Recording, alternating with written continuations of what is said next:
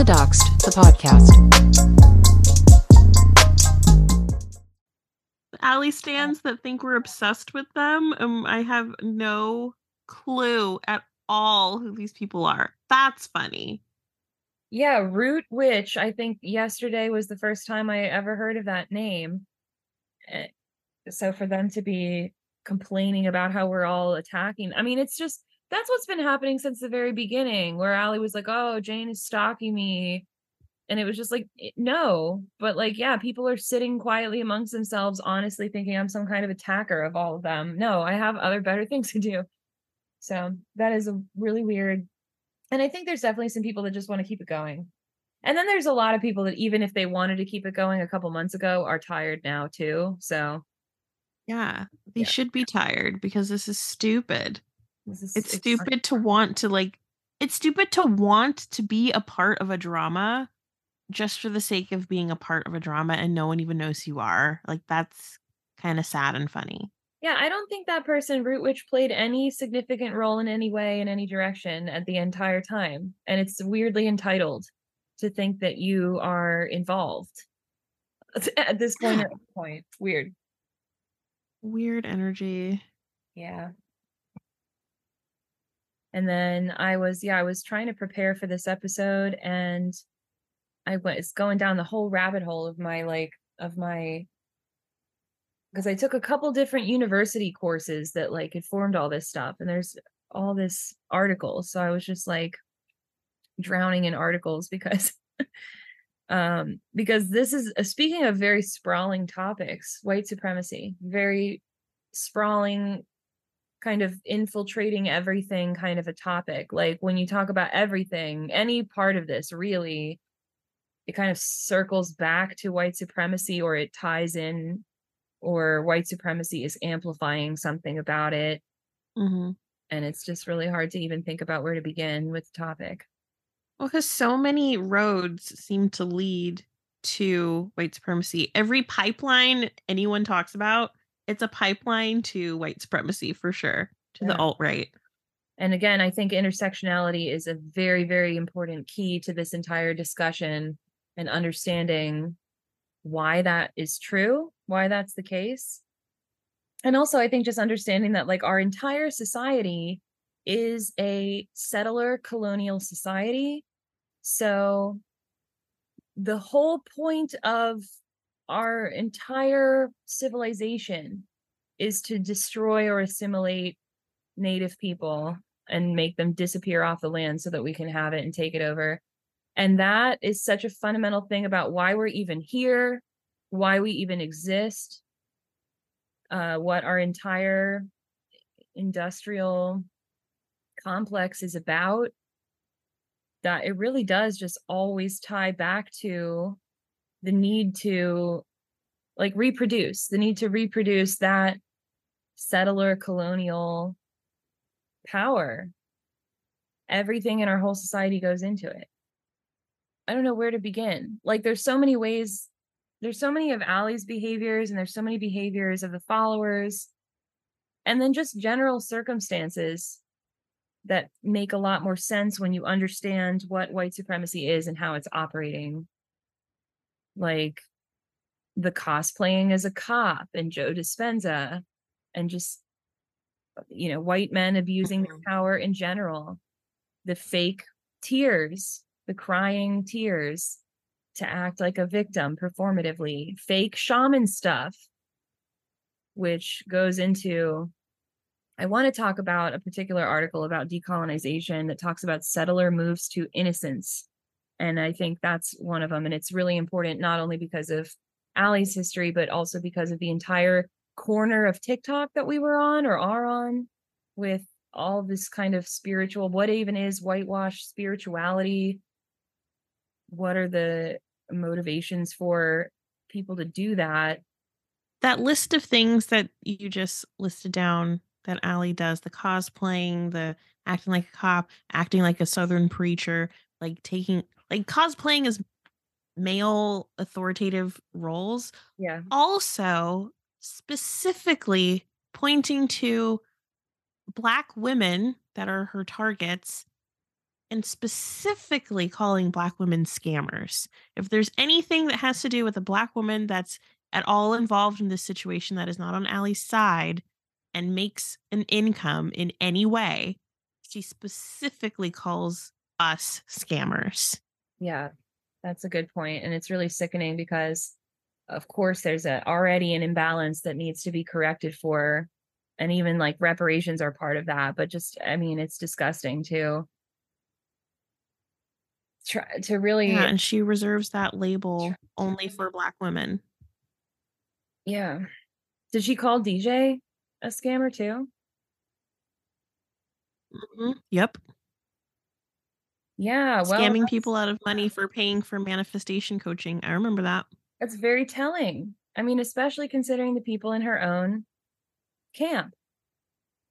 And also, I mean, any black women or black people on her own side get tokenized, which is a whole other element, using a person as a token example of or or using, hey, I have a black friend to just excuse your behavior or to legitimize it in some way at your expense.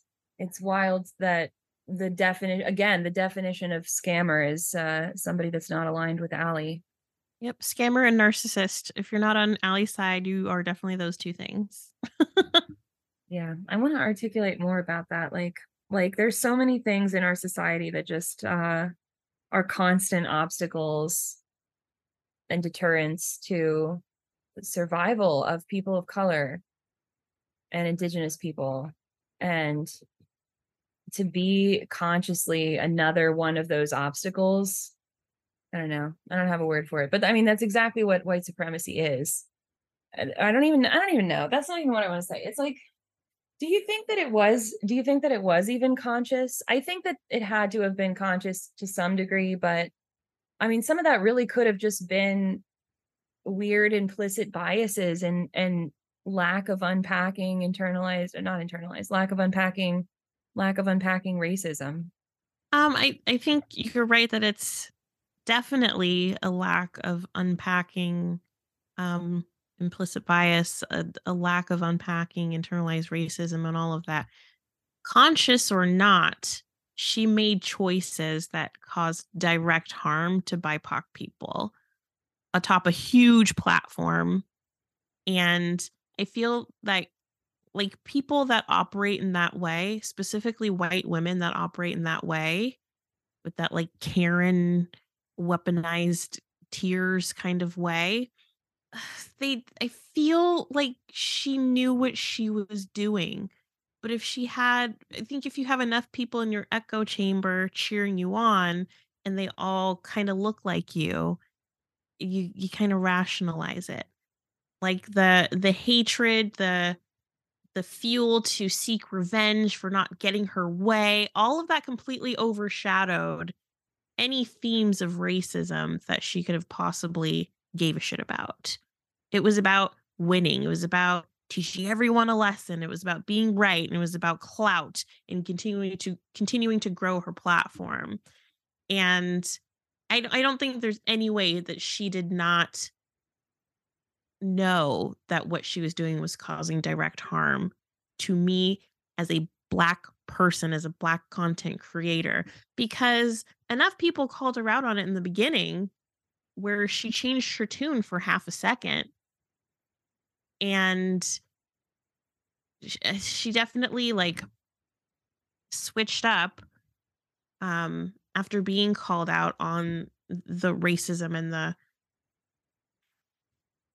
what was it like using my real name really early on and Yeah. people calling her out for the direct harm that that that, that could bring to me as a small black creator on the platform she knew that was a bad look and i think prior to that moment me being her only black friend probably her only black friend ever maybe i don't know she knew it was a bad look.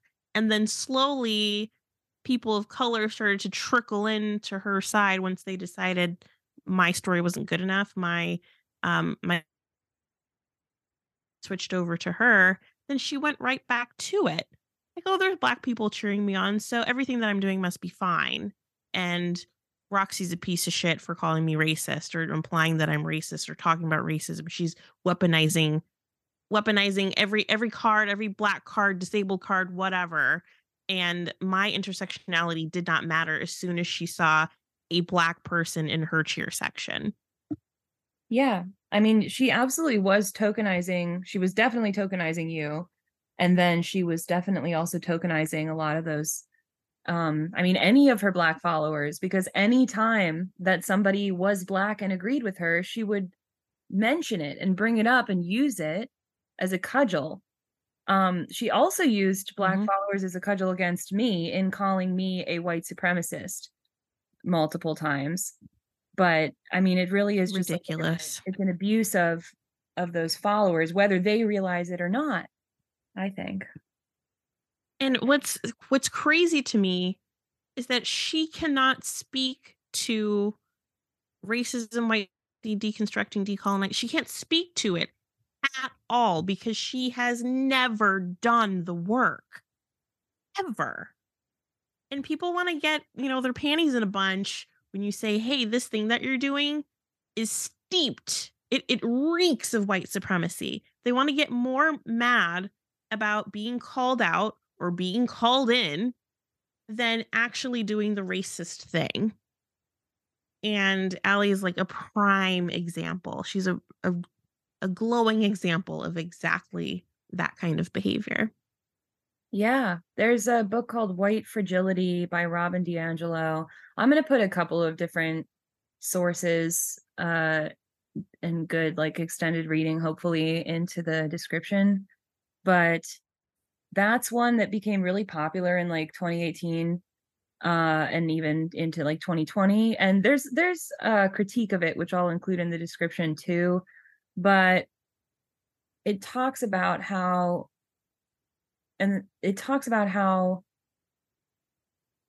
whiteness wants always to just deflect from actually dealing with the the situation like it's like a it's like constant moves to bypass and i don't know like i don't know that it's uh i don't know that it's necessary to like sit in guilt and shame in a way that is not constructive but you have to you can't just bypass you can't just bypass that work.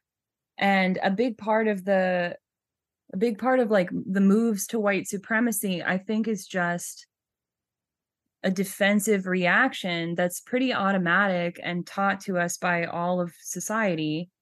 Because again society is like a machine and we're like cogs in this machine so we're all kind of we're all kind of being programmed from birth or from lang- from learning language to turn like the cog we're supposed to be and make the machine keep going.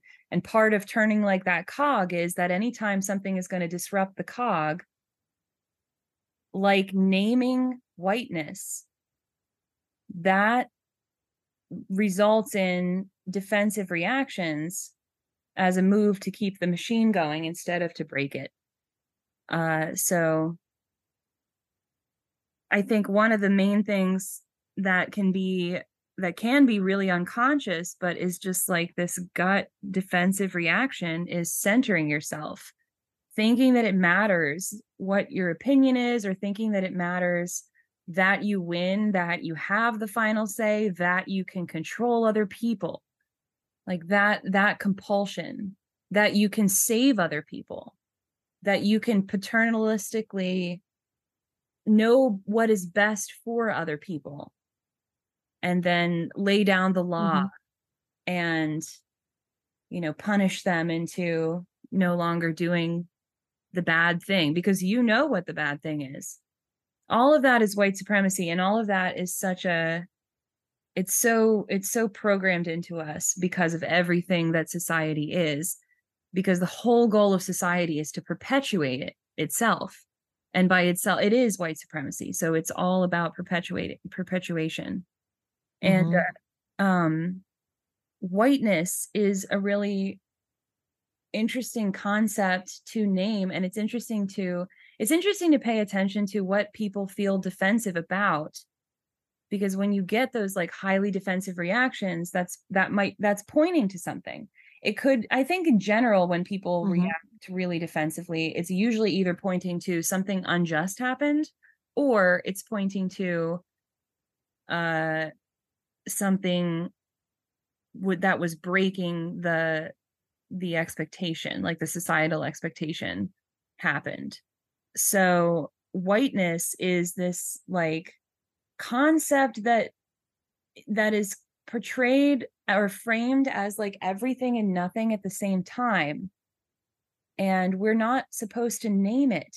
Society doesn't want us to name it.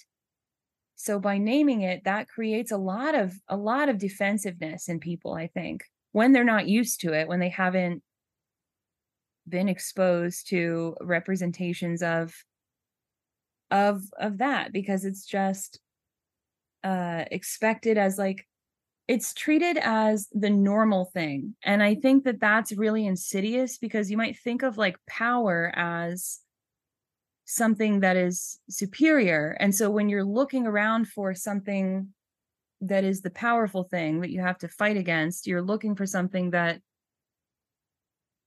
that states that it's above and a lot of the insidiousness of whiteness is that it acts like it's not above, but just normal. And Mm-hmm. Mm-hmm.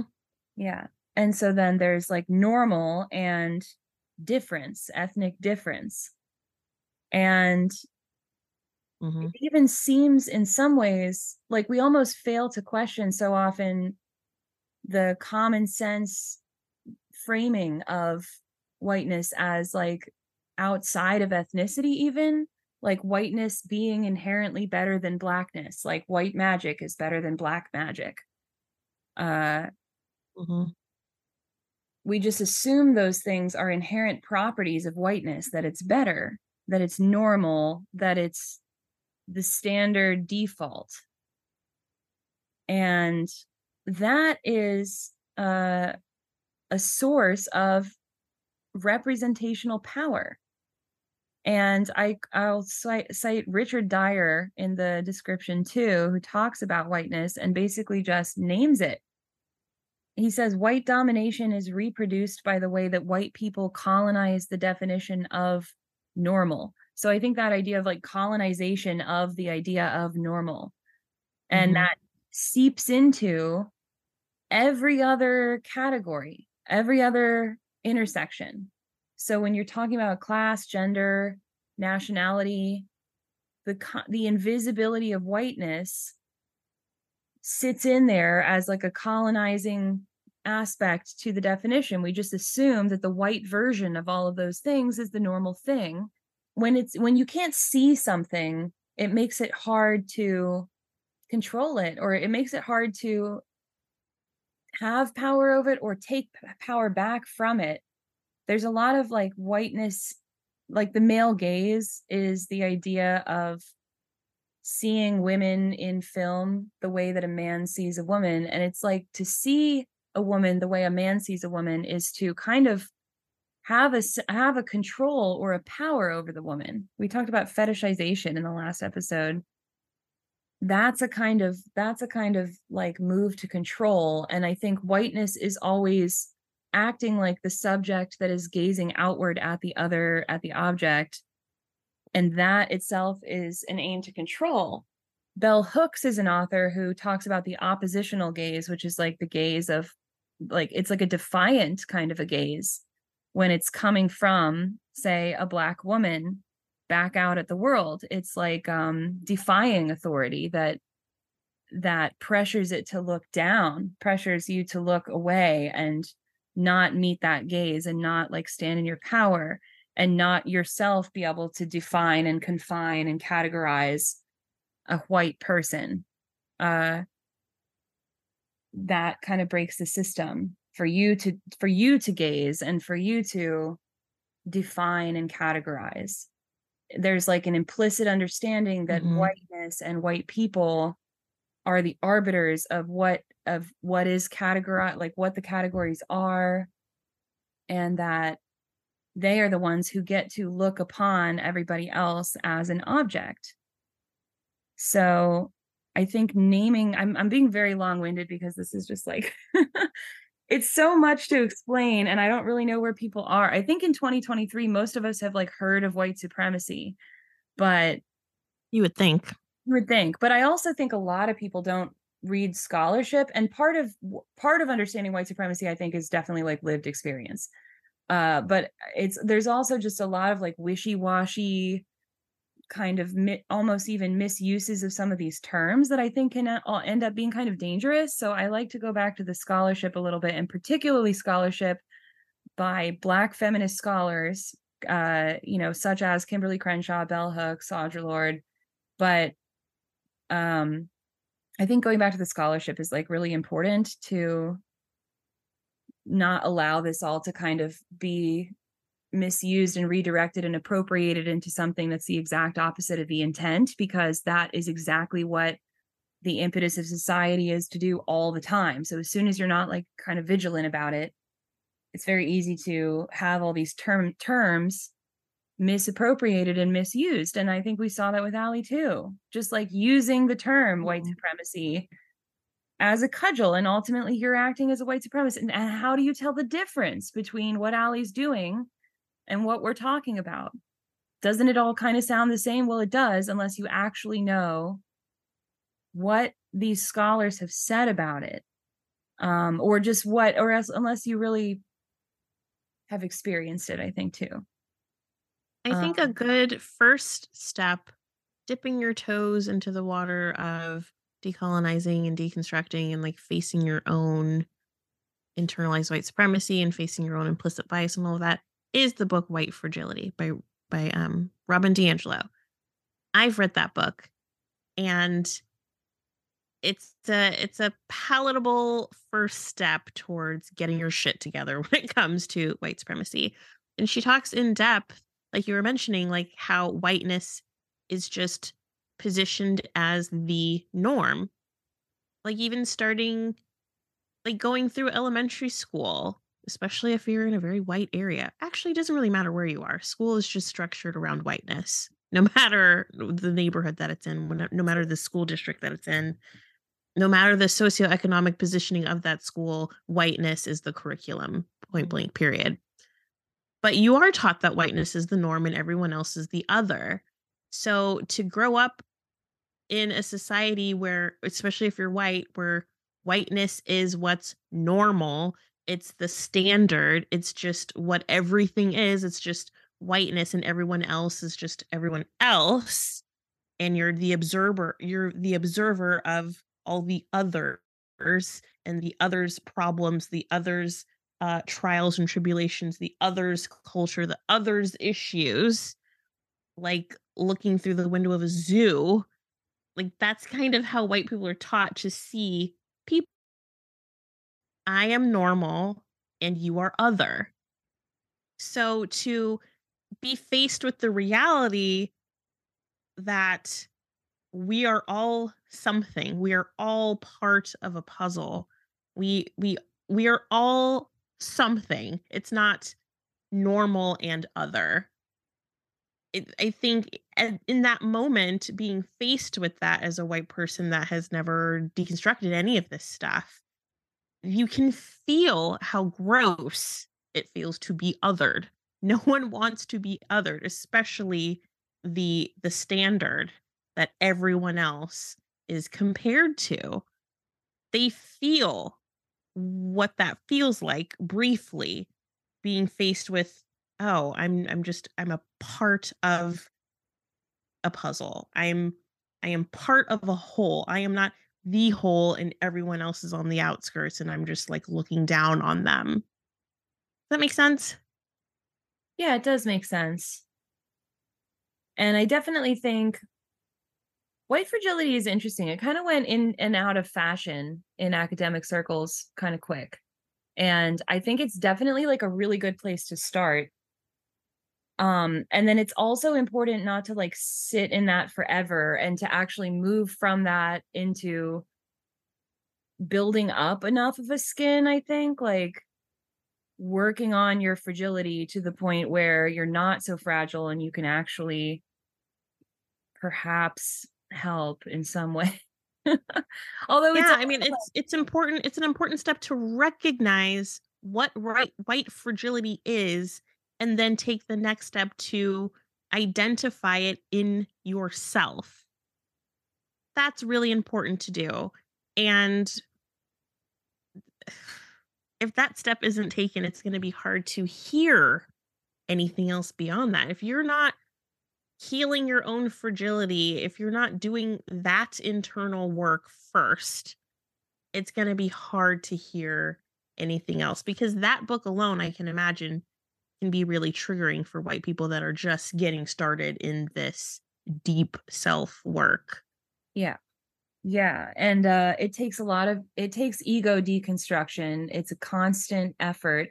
Another book that's worth mentioning for sure right at the top is uh well, there's a lot of writing by uh it's Ibram X Kendi and he builds a lot on Kimberly Crenshaw and then talks about anti-racism. So how to be anti-racist and also writes has written articles um and other books. So that is a really good author to get into if you're kind of new to like how do I start even start to deconstruct this stuff um but I think a really important thing to keep in mind which is an idea that what, what do I even want to say?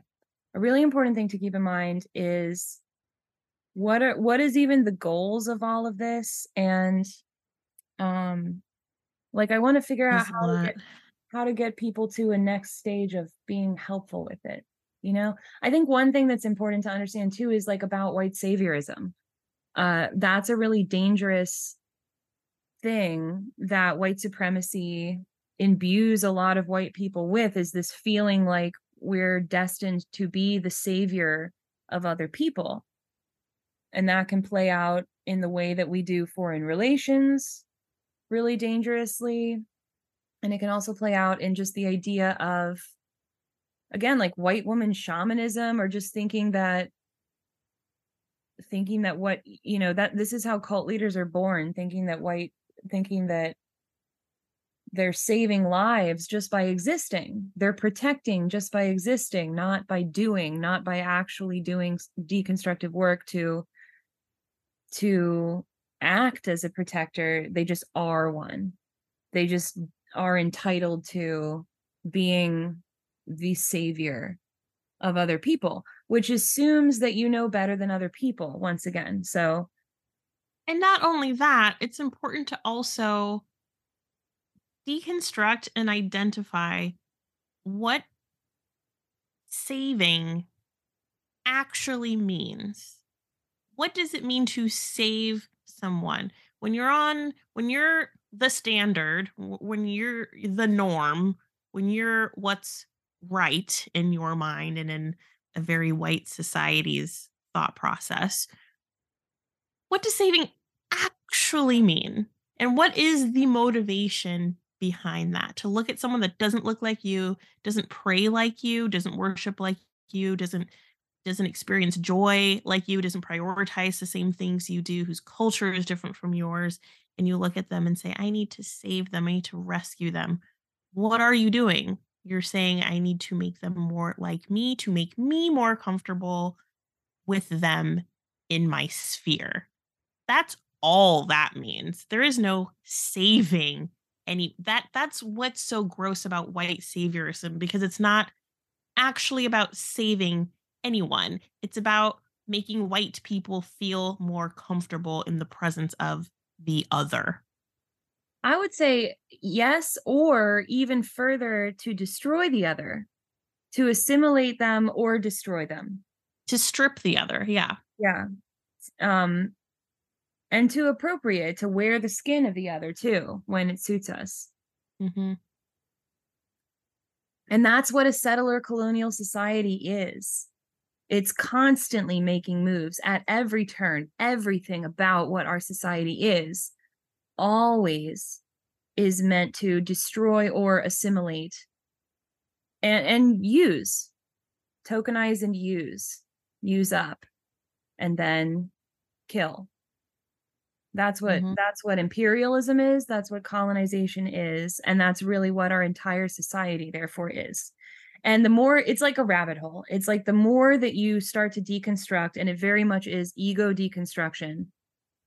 Uh the more that you do it, the more that you realize there is to do. That's and I think that I think that is always true. Because that's the the entire nature of the society like in the very core of what quote unquote western society is. Mhm. It's not some, you know, KKK group in the corner having these explicit beliefs and everybody else. No, it's everything about what our language is, what our laws are, what our society is. Unless you're actively moving in the opposite direction against it, unless you're taking an action that in some way reverses that, that in some way breaks the machine. Those are the only moments when you're being anti racist instead of perpetuating a culture of racism. Mhm. You being me, you being white people, especially. And Mhm. then also there's an in- interesting and important distinction about black politics and indigenous politics and I think it's another important term to really be careful about in these discussions is the term of decolonization. And that can be a really hard conversation for people I think when they're not ready for it. Like you have to do some of this ego construction or deconstruction and then it's really difficult to sit with but the reality is decolonization doesn't just mean that we you know do SJW stuff and fight oppression in general it's very specific. It's a reversal of colonization. It's a re- it's land back. It's a reversal of uh our our being on land that is stolen through violent means. So there's an article that completely changed my life that i'm also including in the description. It's called decolonization is not a metaphor. I think if anybody is like listening and wants to read anything from that i would say that's my pick. It's by it's by eve tuck and wayne Ye- you can never say it. It's by eve tuck and kay wayne yang. And it talks about settler moves to innocence, which are basically strategies that are constantly trying to allow settlers to relieve their feelings of guilt and responsibility without actually giving up land or power or privilege Mm. and without having to change anything about our settler colonial society. So it turns out that pretty much everything that uh, you know that we do is like these moves to innocence in terms of like acting like we're decolonizing but not actually understanding that the end goal is land back. Like we we stop short because we say oh we're going to educate about decolonizing. We're going to educate about excuse me. We're going to decolonize our minds you know? Mhm. and it's literally just an attempt to make ourselves feel less guilty if we don't then take the next step. And i think the same thing about the white fragility book. It's like the thing that kind of bothers me about it is that i feel like people get stuck there. I feel like people get stuck like first of all people get stuck on the stage of like i can't even deal with this. I can't even sit here and take the idea that i shouldn't be the center of the world. Then people start to be like okay i've i've learned to do that enough then they get stuck on on the end all be all being to sit there and feel guilty and feel flagellated and be a martyr. That becomes the final step. Even that is an attempt to assuage your guilt. Instead of do the actual thing of get to the end and deconstruct enough that we're actually as a society collectively deconstructed enough and then the end goal is land back and i think that that's like that's very difficult because then you get into the practice of like what does that actually mean? And it takes deconstruction to even Mhm. begin to be able to be helpful in the actual endeavor of decolonization. Takes deconstruction. And it takes not just some indiv- it's never going to be an individual who can just solve the whole problem. It's a collective problem and it takes a collective solution that individuals can try to all move us toward hopefully until there's like a tipping point or whatever that looks like. But yeah i just think it's very important not to stop short. And i want to talk about uh or i guess not to let yourself off the hook you know? Uh and not in a Mm. way that's just like again like if i'm going to sit here and be like oh i'm not off the hook but i feel so guilty then i get stopped up in that guilt and i'm not actually doing anything and that's still it's still an attempt to I mean, that. that's white fragility still. yeah it's just- exactly It's just more being fragile. exactly so it's like you gotta get you gotta move past all of that and get to the real end which isn't even just decolonizing your mind like you know whatever it's land back it's reparations uh and also i mean again like like uh black anti-oppression politics is not exactly the same thing as decolonization. Uh that article also talks about like a settler slave uh co- uh indigenous what's the what's the third word? Settler col what is it? Sorry. Anyway it's like uh the people that were brought over to this country uh are in kind of a different camp from indigenous people while also having their own kind of issues but i think that that's very important to understand and not just sort of muddy the word decolonization and muddy all of these ideas together. Um and i want to there's a couple of like lists list of moves to innocence that this article lists that i think is good to maybe bring up and discuss because i won't do them all but i'll just list the first four. So the first one is settler nativism which is like where white people are like oh i have some kind of long lost native american ancestor uh or i or i was even able to find one in my bloodline or something. And so it makes you feel like you're less complicit or less guilty or something. And that's a very very common strategy weirdly common. I will even admit in my own family i was told and did deconstruct that it wasn't true that there was a mythical indian princess ancestor. Like that's a very very common weird myth in white families. Uh and even if it's not a myth even if you i think it can be really a beautiful thing to find your ancestry roots and start to get back in touch with them but it can still be used as a weapon or a move to innocence even for people where it's actually true that they have that kind of ancestry if they are disconnected from their people you still probably need to do some deconstruction even though that is a beautiful thing. And anyway so that's the first one and then there's settler adoption fantasies which is not related to ICWA which woohoo by the way um the Indian Child Welfare Act which is going to uh I think protect a lot of indigenous children from being assimilated which is the whole goal of white supremacy right? But Mhm. that but this is not settler adoption fantasies is not the same thing as that as like adopting native children. It's the adoption of indigenous practices and knowledges and knowledge but also like fantasies ha- like white people having fantasies that native people understand understanding sorry i'm not saying this right. Fantasies that native people understand that they are going extinct and they just nobly hand over the land and even like a native identity to the white people it's like a weird idea and that comes that manifests in things like adopting indigenous practices and knowledge and appropriating them like for example a fake white woman shaman right uh that comes you from remember when we found that like shaman school website? Yeah, it's was like, like a weird it's like a weird concentration of fake white woman shamans in Denver. Allie talked about that a little bit and she's In not Boulder. wrong because we looked into it and it's like a weird amount of white lady shamans in Denver. Weird. Mhm. More specifically, Boulder, Colorado. Oh yeah, okay. I'm not I've never been to Colorado and I don't really understand the city, the places in it, so sorry about that.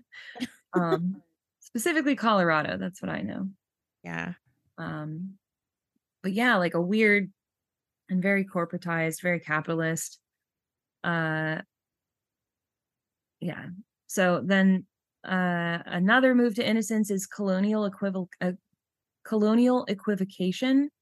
So it's like this is the one that is like the homogenizing various experiences of oppression as colonization. So the article says calling different groups colonized without describing their relationship to settler colonialism is an equivocation. The fall- which we talked about in the fallacy episode. It's all tying tying in. Mm-hmm. The fallacy of using a word in different senses at different stages of reasoning. In particular, describing all struggles against imperialism as decolonizing creates a convenient ambiguity between decolonization and social justice work, especially among people of color, queer people, and other minoritized groups. So, uh, and then it says, and I think this is an interesting passage.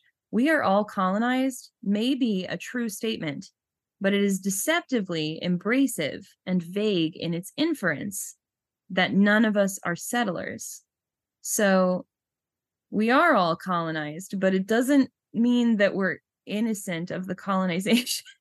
Mm-hmm. um Mhm. yeah, so I think that's a really important point. And then yeah, and then another move to innocence is just free your mind and the rest will follow. That and and just remembering that decolonizing our minds is is a first step and a very important one and it's a it's a lifelong endeavor and it's also not the only step to decolonization. It does not end there. So I love that article. passive thing. It's not a passive thing at all. It's work to decolonize. And it's not enough to be or to say, well, I'm not racist and I don't have friends that are racist and I, I don't think racism is good and I wouldn't participate in that. That's not enough. You have to be actively anti racist. Uh, and that's something that I didn't even realize until what 2016 when Trump was er- was elected and all these racist people suddenly like were just so loud and proud about their white supremacy and about their racism and about not being politically correct about anything and being so unapologetically ignorant. And I had like experienced some racism growing up. I grew up in like an extremely white area. My parents were immigrants. Like I would be the only black kid in many of my classes for many years of my schooling. I think in my graduating class, I think there was five black people in my graduating class out of like 1200 students. So, yeah, I I've definitely experienced racism uh, my whole life. But it's the it's the socially acceptable, covert, like deniable racism that really hurts and that is really a problem because there's not a lot of overt racism going around because it's not a good look. It's not a good look at all. But when it's socially acceptable and there's some deniability on your side and you can kind of laugh it off as a joke or a misunderstanding or a person of color just being too sensitive, that's the shit that's that's a problem and just as harmful and just as dangerous for for BIPOC people. So it's not enough to say, "Oh, well, I'm not racist. I'm I'm not part of the KKK. I don't know anybody that does that." You mm, that's not the thing that is the big glaring flaming smoking problem. You have to be actively anti-racist. And that's why I really love Kendi's writing because he talks about how he talks about that in a in a way that is he talks about that in a way that's I think really accessible and makes it very I don't it makes sense why you have to be anti-racist rather than thinking about it like you're actively racist at some point. And I think that's just such an, in- an important thing to understand that it's just like it's like you're stepping in like a river and you have to swim upstream or else you're going to get carried down the stream. Mm, mhm. And I also think the concept of dog whistling is important to bring up too here because you were saying about how they won't be explicit when they know that they'll get opposition. Mhm. And so a dog whistle is this idea of like coded or suggestive language. I'm looking at the Wikipedia page of the definition in uh, to garner support of a particular group, but also not provoke opposition. And I notice that a lot with right wing rhetoric mm-hmm. and fascist rhetoric and authoritarian rhetoric. All of that is like trying to say it, it's never just being open and honest about what it thinks. It's mm-hmm. always acting like it thinks the exact opposite of what it actually thinks, which is like a weird gaslight, but it's like the entire tactic of of how all that rhetoric gets spread. It's just like it's like uh like you have to imagine that it's uh, that the people that are spreading that kind of rhetoric are conscious of it but i think there must be tiers of people and some people just just get gaslit into thinking that up is down mm-hmm. but part of the yeah part of the way of doing that is through dog whistling and that's where you're using and i've even been somebody who has done this i'm guilty of having done this in my life and it's easy to do of accidentally dog whistling or not even realizing that what you're saying is a dog whistle which i think in a way you're not then dog whistling but if you don't understand that you're like partaking in something because you think it means something that it, you don't understand that it has certain layers of meaning you're still mm-hmm. contributing to something that can be harmful so, and it's easy to feel defensive if somebody's like, oh, what you're saying is a dog whistle, or what you're saying is actually like, and you don't think that it is. But you have to understand the cultural context of the language. And you very, and I have done this. So I know that it's not difficult to start using terminology or thinking of things in a certain way and it turns out you got gaslit turns out you got mm. like brainwashed by dog whistling and by just like it's literally like presenting as the opposite of what it what it means right like somebody acting as acting like a white supremacist while also weaponizing the SJW concept of white supremacy at other people you know at the same time that's like a weird gaslight and it's like a very very common tactic of fascist behavior.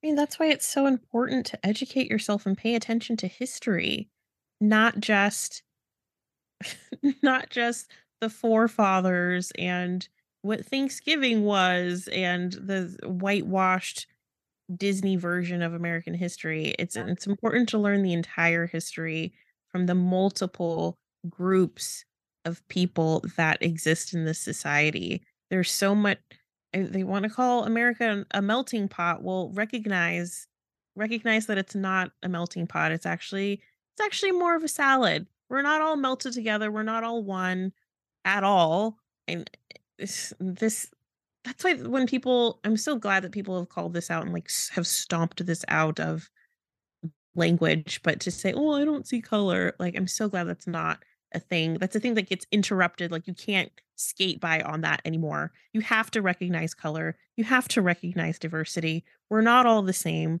We don't all have the same experiences. And because of that, you would think people would be more inclined to to stay curious and to learn the real history of how we all ended up here and how institutionalized racism works and how it's still at play in every like it's baked into the cake of what this country is.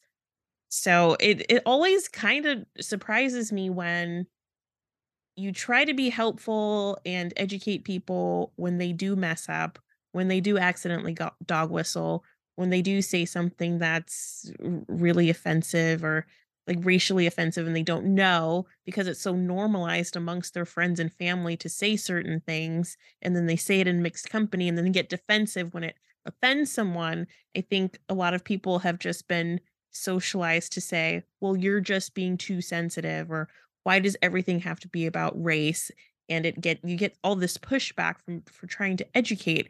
Why are people so um resistant to learning uh, like taking on new information and growing from there when I think now more than ever, I mean, I believe now more than ever in the history of our society, people are willing to educate. People are willing to call in and not necessarily burn you at the stake.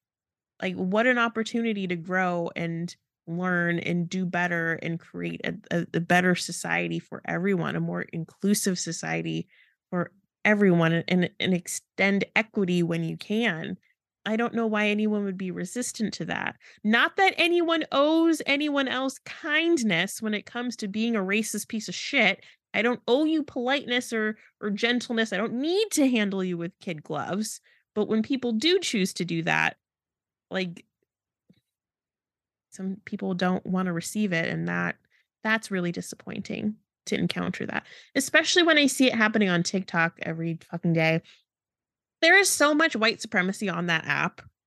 And when people say, "Oh, it's just the boomers," you know, it's it's that generation and and they're dying off, racism's dying off, it's not really a thing. No, fuck you. It, these racist people have procreated and they have children and their children have children that shit gets passed down when no one is deconstructing. When I see huge TikTok creators that are like 22 saying like saying things like, "Oh, slavery wasn't that bad." I think they're embellishing.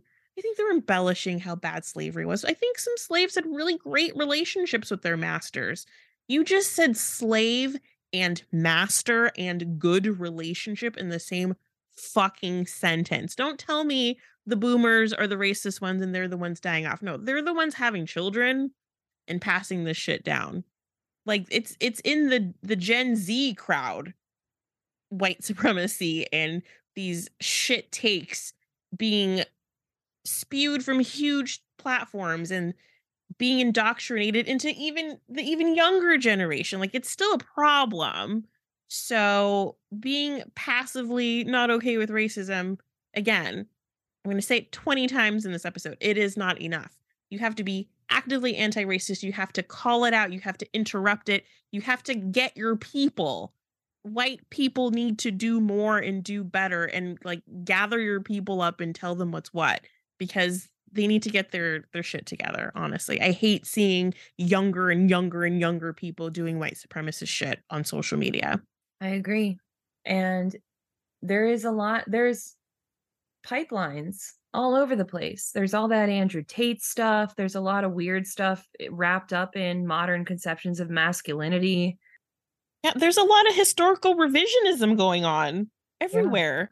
Yeah. You can't just you can't just rewrite history. You really can't. But with people consuming short form content now and that's the only way people are like absorbing information with like with TikTok, especially TikTok and maybe even YouTube shorts. People are taking these really short snippets of out of context information and that's how they're getting their like education, sort of. Like it's like micro education on TikTok. And information spreads like wildfire when it's in short form content. And a, a good portion of that short form wildfire content is steeped in white supremacy. And that's terrifying. Yeah. Plus, I think, again, going back to this idea of fetishization being taking a part of the whole and just like removing it and putting it out of context. It's a very similar thing to what happens when you just see one little 30 second clip out of somebody's TikTok content.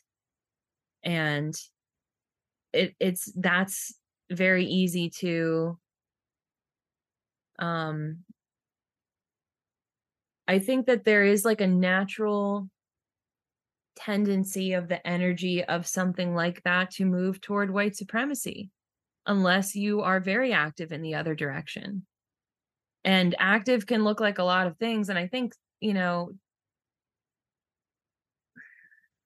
I don't know. I don't know that TikTok is anything. I think at this point, TikTok is becoming more and more like a lost cause in that regard. So some of it is just like understanding that cultivating a space that does not center whiteness and white supremacy and I don't know that TikTok can be that space or can be for very long, can be in a sustained way.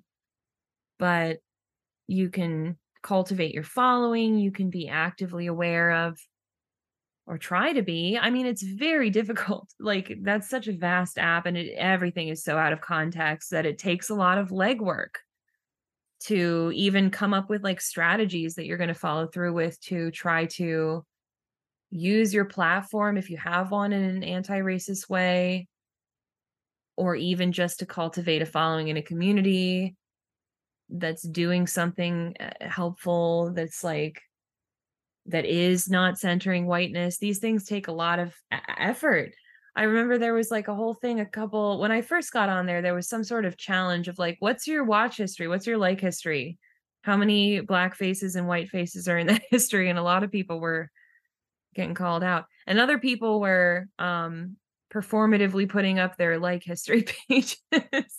But uh you know that's just an example of like not bragging about it but just literally taking action to actively cultivate your your feed to have a sense of the context of the and the political views of the people that you're following and you know you can't be every everybody everything you can't be perfect at it.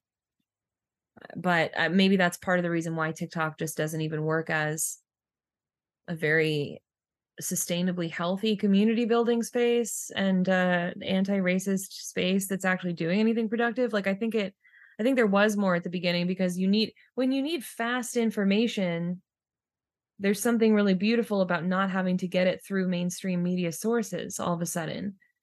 But it feels like it has become stale. It feels like people people are are exhausted of this short form content because you really can't learn history through short form content because short form content is all about just manipulating your emotions real quick and it's gone as soon as it comes. And you're not learning very much. I don't think you're learning a ton, no matter who you follow on TikTok. I think you kind of have to learn outside of TikTok and then you can be relatively conscious or not of how that content is wielding your emotions.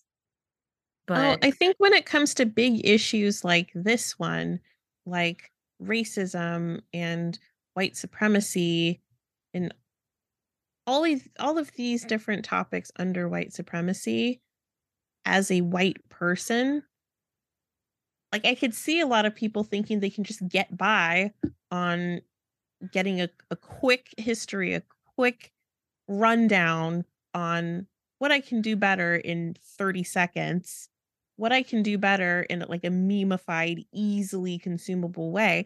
You can see people trying to scrape by on that with an app like TikTok, not having to really do deep dives and really do the work. Just, you know, have that like history as a flex. Oh, look at all these people that I follow. And, you know, try to do the bare minimum when when you're the norm when you're the societal standard when you're the neurotypical standard when you're white and these things don't actually negatively impact you in a significant way, why not try to get by with, you know, a memeified version of an education? Well, and it is like a good that's a good question because it's like why why do why would you care if you're not the person affected? But I think when you learn the history, what you realize is that it does affect us all and i think when when the people that are the most marginalized and the most disadvantaged by our society when we make corrections when we when we when we move in the direction of giving them space to survive and exist and even thrive the people that are the most marginalized at the most outskirts which is essentially trans, indigenous, or BIPOC, Black people, especially women and femmes, uh, and people that are uh, class wise that are marginalized below the poverty line or subaltern. When you when you make moves to get those people to a place where within our society they are able to survive and thrive, then that helps everybody else. When you make moves to help just the person closest to the center, that only helps the person close to the center, nobody else. And I think that's a point that Kimberly Crenshaw makes really well. Uh, to, to read some of her writing is that it, it really, um, yeah, it's it really does, and you can see that when you understand history, when you learn history, you can see that that really is how it works, and that the best problem solvers of our society are the people that experience some of that marginalization when they're able to actually have a voice and contribute to you know have a say in what would be best and how the society should operate. And we really are in dire circumstances. I mean this is a terrifying time to live through. Climate change is terrifying. Philadelphia was like the skies were burning like Canada's fires came down into Philadelphia the other week. And for the first time, I think, uh, you know, that I've ever experienced anywhere on the East Coast, the sky, it was like sepia tones. The sun was all red, and everybody had, we were all coughing. It smelled like a bonfire because Canada was on fire. And the West Coast was just like, yeah, that's old hat. Yeah, first time, huh? yeah, but yeah it's the it's like literally hell and then like you, you know this wild times that we're living through and it's because the world is about to have to reset if we don't quit it because we're doing so badly because of who we put in charge. It's not going great. Mm-hmm. this is dire. This is like a some things are not even reversible about that situation and yeah. it is beyond time to start listening to other people who might have solutions that work for everybody and not just some people because when you think it's going to work for you it's not going to work for you. Nobody is actually at the center. I think i've said this before but this is like my big theory. You think you're at the center you think you're entitled you're going to be disappointed because yeah. you're not you're not really at the center no matter who you are. Something puts you outside of the center and so you are not benefiting from how things have been going this has not worked. And it is definitely time so time it's beyond time for change but... it's beyond time for change and i don't know how many more wake up calls it'll take because i feel like our generation millennials specifically have experienced so much trauma year after year decade after decade like so much shit has happened yeah. in our little 30 something 40 something lifespan so far or, or or, or time here so far um and if, if it wasn't a few summers ago um nearly like i don't know 40% of the world was on fire the entire all of australia was on fire one summer and like most of california was on fire if that didn't wake people up like seeing photos of little baby koalas like scorched and burned and people just driving through what looked like hell recording on their phones just driving through just you can see you can see the sky you could just see flames and smoke. Like if that didn't wake people up if covid didn't fucking wake people up that something needed to change uh or the George Floyd protests. Those that that was apocalyptic. That was a huge shift in energy and I think things have been changing in waves, but it's still going and still needs to go. But it's like until your backyard is smoking, I mean, people don't really care until it's literally in their backyard. And even then, it might even have to be in the house for them to wake up and be like, oh, this is actually gonna burn me. Maybe I should do something. And even then, it's still self preservation. It's not like an outward, we should do something to make the world better for everyone. Even when it's it's so close, it's still just about me, me, me. And that's not helping. That's another really important like tenet of white supremacy is individualism versus collectivism. I don't know if we I don't remember if we talked about that yet, but like the idea that anything is about you as an individual as opposed to uh, my theory is that we're all one it's not my theory but a theory that i believe i ascribe to is that we are all one thing. We are all one species. We are all one organism. You are are me. So i shouldn't be hurting you because i'm hurting me. Are you tired of feeling unsafe online? Do you want to learn how to protect yourself from cyberbullying, doxing, and other forms of online harassment? Then look no further than Doxxed the Podcast. Visit the website doxthepodcast.com to sign up for the Doxxed free ebook full of helpful tips and resources for online safety. Plus, when you sign up, you'll receive the weekly newsletter with the latest updates on upcoming content. There are many ways to connect with Doxxed, including Twitter, Instagram, TikTok, and Discord. Have a story to share or feedback to give? Use the contact form on the site to reach out or leave a voice message to be featured on the show. And for exclusive content, subscribe to the Doxxed Supercast to gain access to the private podcast feed with member only exclusives. Take control of your online safety and join the Doxxed community today. and i think uh what you know it's a trick to think that we as individuals and we're set up for failure that way. That's why so many child prodigies fail because it's not about anybody as an individual genius is like is a myth.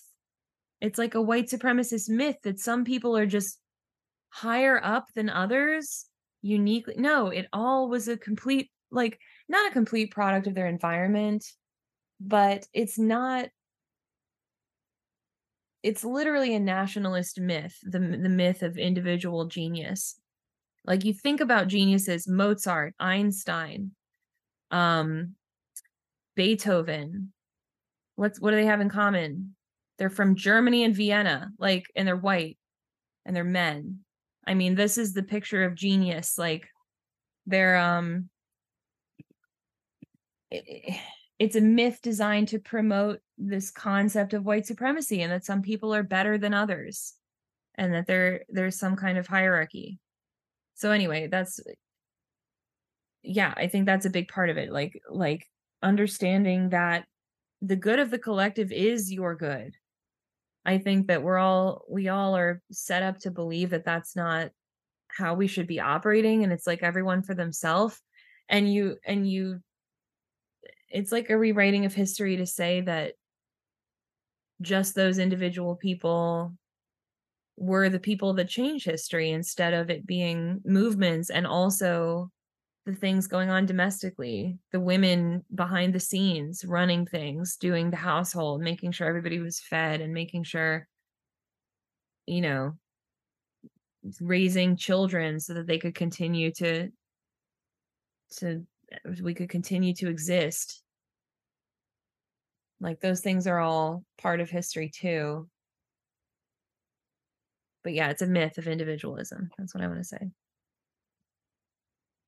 That's another thing about white supremacy and women. White supremacy and white women. White supremacy doesn't give a shit about white women. Women in general, but you would think as a white woman you'd have some like the proximity to power would offer some kind of like protection. Absolutely not. White supremacy doesn't serve anyone but white men, American born white men. Um, I was listening to this the podcast series Bundyville. Mhm. It's amazing. It's like a Netflix series in just audio. It's so great. It's about this this family in God, I can't remember what state. I'm not gonna butcher it. I'm I'm gonna really try hard to summarize it. It's about this family that uh they had this like dispute with the government over not paying grazing fees for their cattle on public land. Like they had a relatively small ranch, but let their cattle just kind of roam everywhere on public land to eat, I guess, to graze. You're supposed to pay for that because it's BLM land and they felt entitled to not pay. So they were really like anti government and felt like they had a right to use public land without any kind of oversight, which is just not how it works. and there the sentiment was like really mixed in with like white supremacist ideologies and they had a lot of supporters that held really strong beliefs in like states rights and like what do they call it? Um some kind of sovereignty what's that term called? Oh sovereign citizen. Oh, they believed in being a sovereign citizen and they shouldn't have to follow the laws or whatever it's like this really and they had a really like distorted interpretation of the constitution and just kind of leaned into whatever reinforced their like their white their whiteness and their like patriarchal dominance that they felt they had over everyone. So the series like it really highlights the the various extremist groups and militias all around the country that rallied around this Bundy family. And um it's just wild, but they they play a lot of clips of these like standoffs that they had with the police, like shooting at the cops, cops shooting at them, like bombs going off. Like it was, it was, it was like Waco, basically. I don't know if you saw that. I don't know if it was like a Hulu or Netflix thing that kind of covered the whole Waco thing, but it's very much like Waco. It's very much like the o- Oklahoma City bombing. Like they're all kind of tied into this this Bundy situation. But in one of the clips that they were playing on the podcast of people being shot and the standoff that they were having with the cops, one of the main guys was like, their strategy was to put women on the front lines if the cops started shooting at them to appeal to the emotions of the public like oh look Mm. they shoot at women and they shoot at our children they killed our babies like they were absolutely Yeah. Making insidious. women and children the sacrificial lambs for their cause Yeah, that's so insidious. Ugh. gross saying it with their whole chest like we put women on the front lines when the cops start shooting disgusting Yeah. Yeah, and you're right. I mean, I, I don't think that we benefit whatsoever from the white patriarchy. I mean, it is. It's like a it's like a limited level of proximity to the power. But our real power as women does not derive from anything in that system, I would say.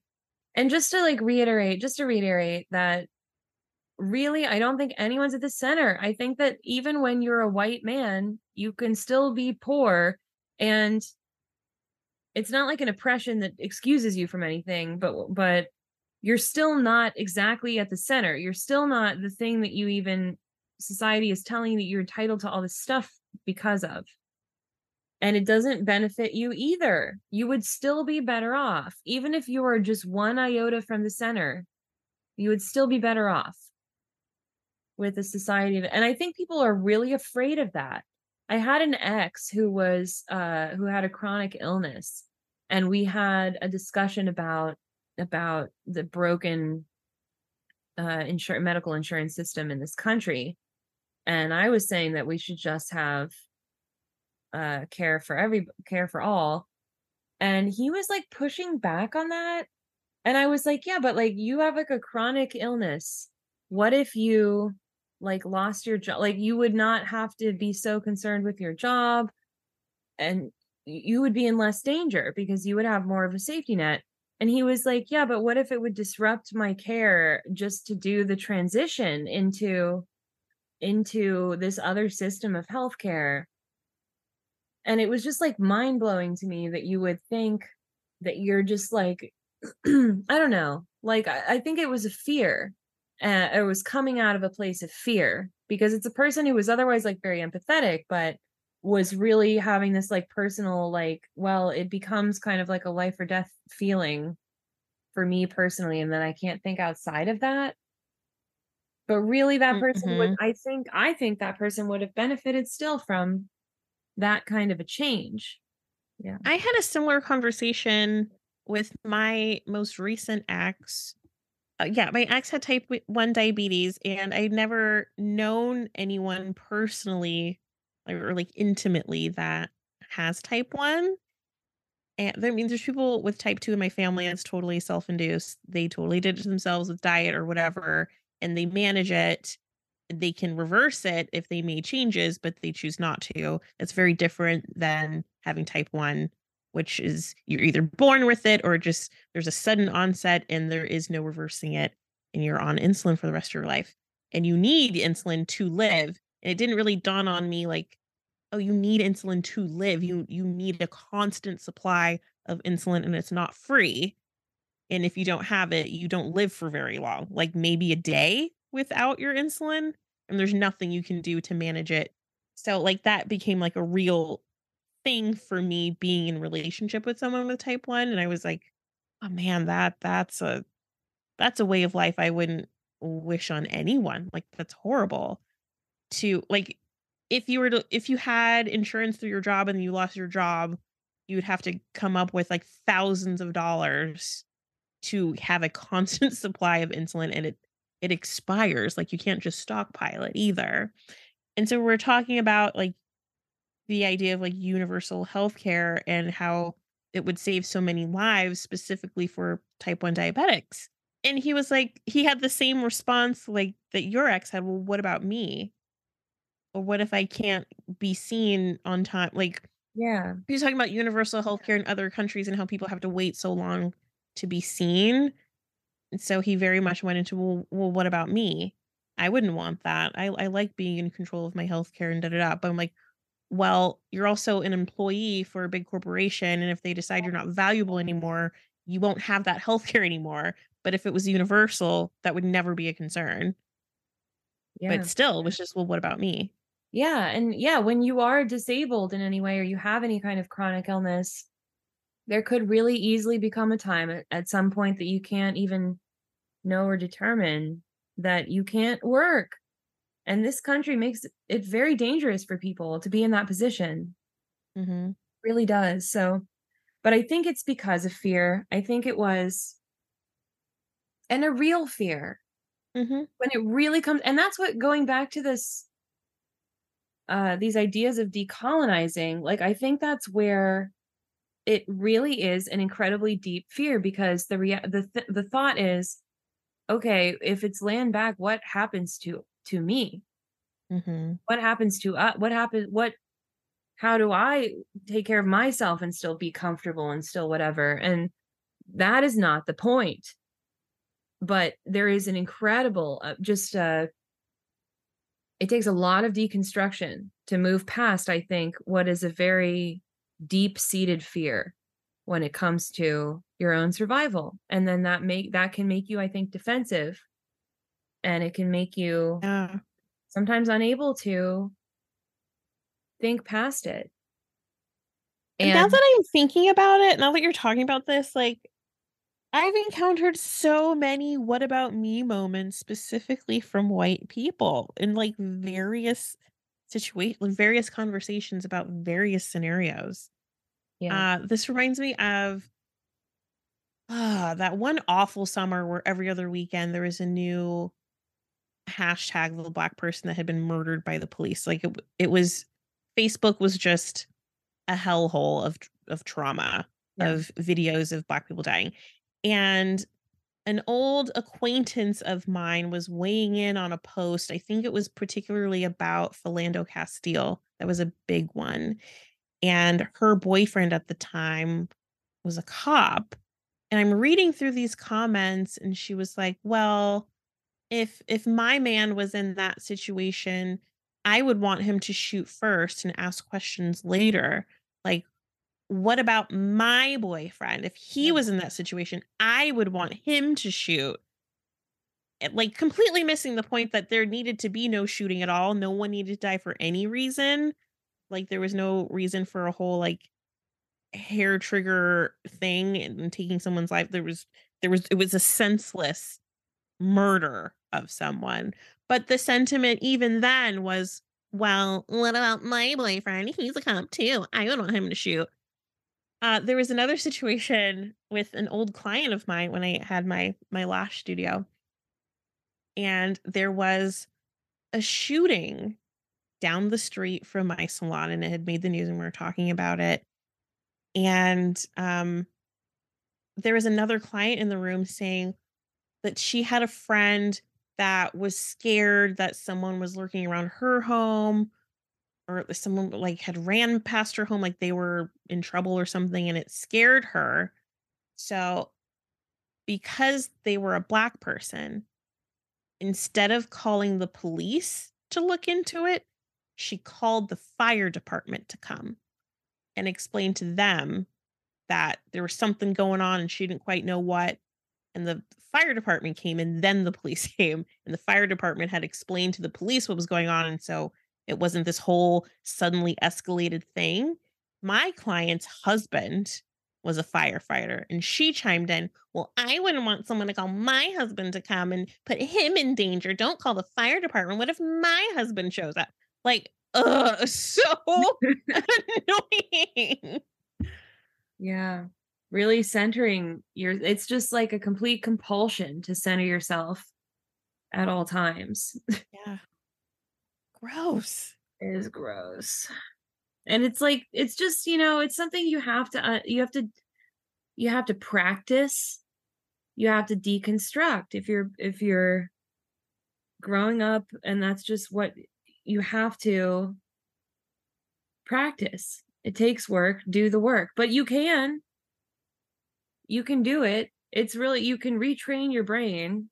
It definitely starts off as a just a gut compulsion based on how do I say it? like just a compulsion. I mean, it's like going against the grain of society, though, that teaches white people to center themselves because they are the center of the world. As a global minority, it's very weird that white people are centered themselves so much and make themselves the standard for everything. The European standard is like a global standard, but in the grand scheme, white people are the global minority. Yeah. There are way more people of color, way more like other cultures, other ethnicities than just European people or yeah. white people as a like a social construct. Yeah. But the reason that society is teaching us to do that again is not actually to benefit us it's to benefit the the machine of society. Mm-hmm. at the end of the day. Because mm-hmm. these things really are to- are toxic. We convince ourselves that there's some sort of superiority in white ways of being. We being being being our society. Thank you for listening. Find additional content at doxxedthepodcast.com